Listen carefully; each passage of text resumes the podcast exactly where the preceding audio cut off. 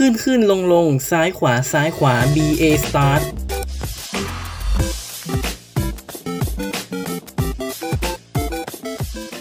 ช่วงนี้คงต้องสังเกตคนรอบข้างกันหน่อยว่าเป็นเค้กปลอมตัวมาหรือไม่ แต่ในบางสถานการณ์ที่เหมือนว่าจะมีเค้ก แต่ในที่สุดแล้วเค้กนั้นมันไม่มีอยู่จริง วันนี้ Starlord 4K จะพาทุกคนไปค้นหาเค้กกับเกมที่เอาเค้กมาล่อ แต่นำพาไปสู่ความจริงอันน่าทึ่ง เรื่องราวของบริษัทเกมที่ชื่อ Valve หลังจากความสำเร็จของ Half-Life 2 ในปี 2004 ก็ได้ลงมือสร้างเกมต่อไปในทันที ว้าวว้าวในสมัยที่ยังสร้างเกม น่าประหลาดใจจริงๆจำตอนนั้นไม่ได้เลยนะเนี่ย Valve ก็ได้วางจำหน่ายในเรื่องบทต่อไปของ Half-Life 2 ในชื่อ Episode 1 ในปี 2006 และในปี 2007 ก็ได้วางจำหน่าย The Orange Box กล่องเกมแห่งประวัติศาสตร์ กล่องเกมที่บรรจุยุคทองของ Valve ไว้ทั้งหมด ในกล่องมีเกม Half-Life 2 Half-Life 2 Episode 1 และมีเกมใหม่ 3 เกม เกมแรกคือเนื้อเรื่องบทต่อไปของ Half-Life 2 คือ Episode 2 เกมต่อไปเป็นภาคต่อของเกม Team Fortress เกมยิงแบบแบ่งทีมและหน้าที่เพื่อบรรลุเป้าหมาย ชื่อ Team Fortress 2 ซึ่งต่อมาเกมได้รับความนิยมอย่างมากจนตัวเกมเข้าสู่สถานะ Free to Play คือสามารถโหลดมาเล่นฟรีได้ทันที และอีกเกมหนึ่งเป็นเกมใหม่ที่เปลี่ยนแปลงวงการเกมพัซเซิลไปตลอดกาล Portal Portal เป็นเกมแก้ไขปริศนาเพื่อผ่านด่าน โดยเป็นเกมมุมมองบุคคลที่หนึ่งเรื่องราวของเกมจะอยู่ในจักรวาลเดียวกันกับเกม Half-Life เราจะได้รับบทเป็นหญิงสาวไร้นามสกุลชื่อเชลที่ตื่นมาในห้องทดลองปริศนาแห่งหนึ่ง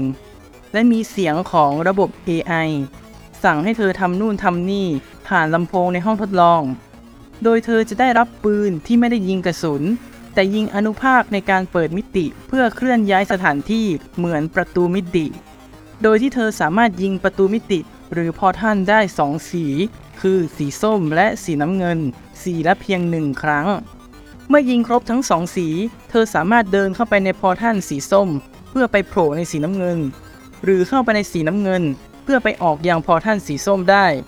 แต่มีข้อแม้ว่าพอท่านต้องยิงบนพื้นผิวเท่านั้น จะไม่ลอยอยู่ในอากาศ และพื้นผิวที่ยิงพอทัลได้ ต้องเป็นซีเมนต์โดยเกมจะทำพื้นซีเมนต์สีเทาอ่อนให้ เพื่อบอกให้เรารู้ว่าสามารถยิงพอทัลได้ หากเป็นพื้นผิวเหล็กจะเป็นสีเทาเข้มหรือดำจะยิงไม่ได้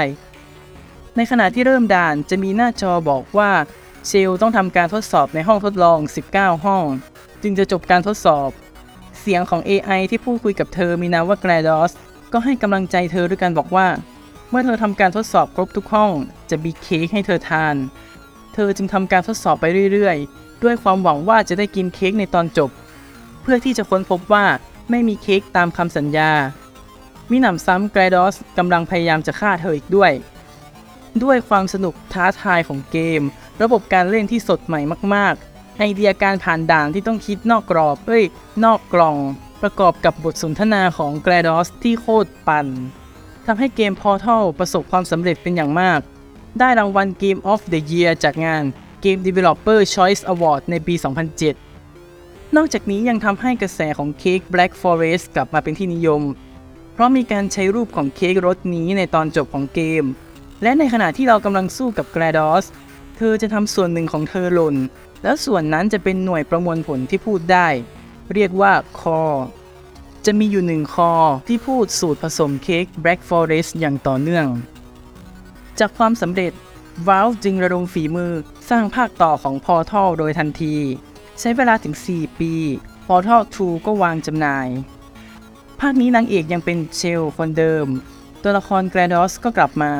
ร้อมด้วยตัวละครใหม่อย่าง Wheatley ที่ให้เสียงโดย Stephen Merchant นักแสดงชาวอังกฤษที่ล่าสุดประกบ Hugh Jackman ในบทมนุษย์กลายพันธุ์ในหนัง Logan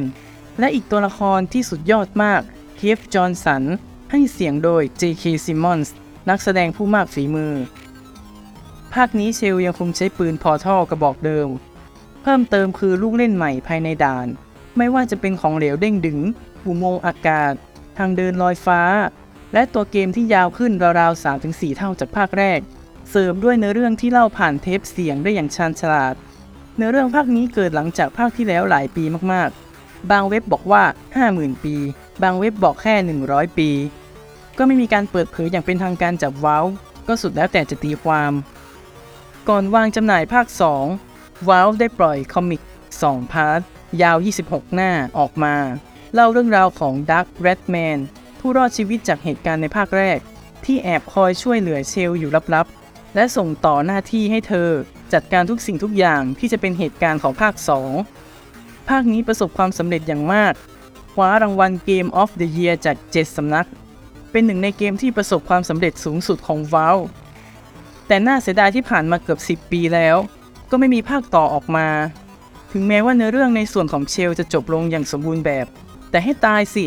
เกมดีแบบนี้ไม่อยากให้มีแค่ 2 ภาคเลย ซึ่งทาววาลก็ได้วางระบบเกมภาค 2 มาดี โดยมีโหมดใหม่คือโคออปหรือเล่น 2 คน โดยจะรับบทเป็นหุ่นกลที่ไกรดอสได้แอบสร้างไว้ ใช้ชื่อว่า Atlas กับ P-Body ทั้งคู่มีปืนพอร์ทัลคนละกระบอก ต้องช่วยกันเล่นเพื่อผ่านด่าน โดยในเรื่องจะเกิดหลังจากเรื่องราวของเชลจบลง นอกจากนี้ยังออกโปรแกรมในการสร้างด่านเอง เพื่อให้แฟนเกมสามารถออกไอเดียในการสร้างด่าน และแชร์ด่านลงใน Steam เพื่อให้ผู้เล่นทั่วโลกมารับสมองประลองปัญญาได้ และไม่ว่าเค้กจะมีจริงหรือไม่มี Portal ก็ยังเป็นเกมปริศนาทางระบบฟิสิกส์ที่สมบูรณ์แบบที่สุดเท่าที่โลกเคยมีมา ติดตามรายการได้ทุกวันศุกร์ทางแอปพลิเคชันพอดแคสต์ชั้นนำที่รองรับระบบ RSS feed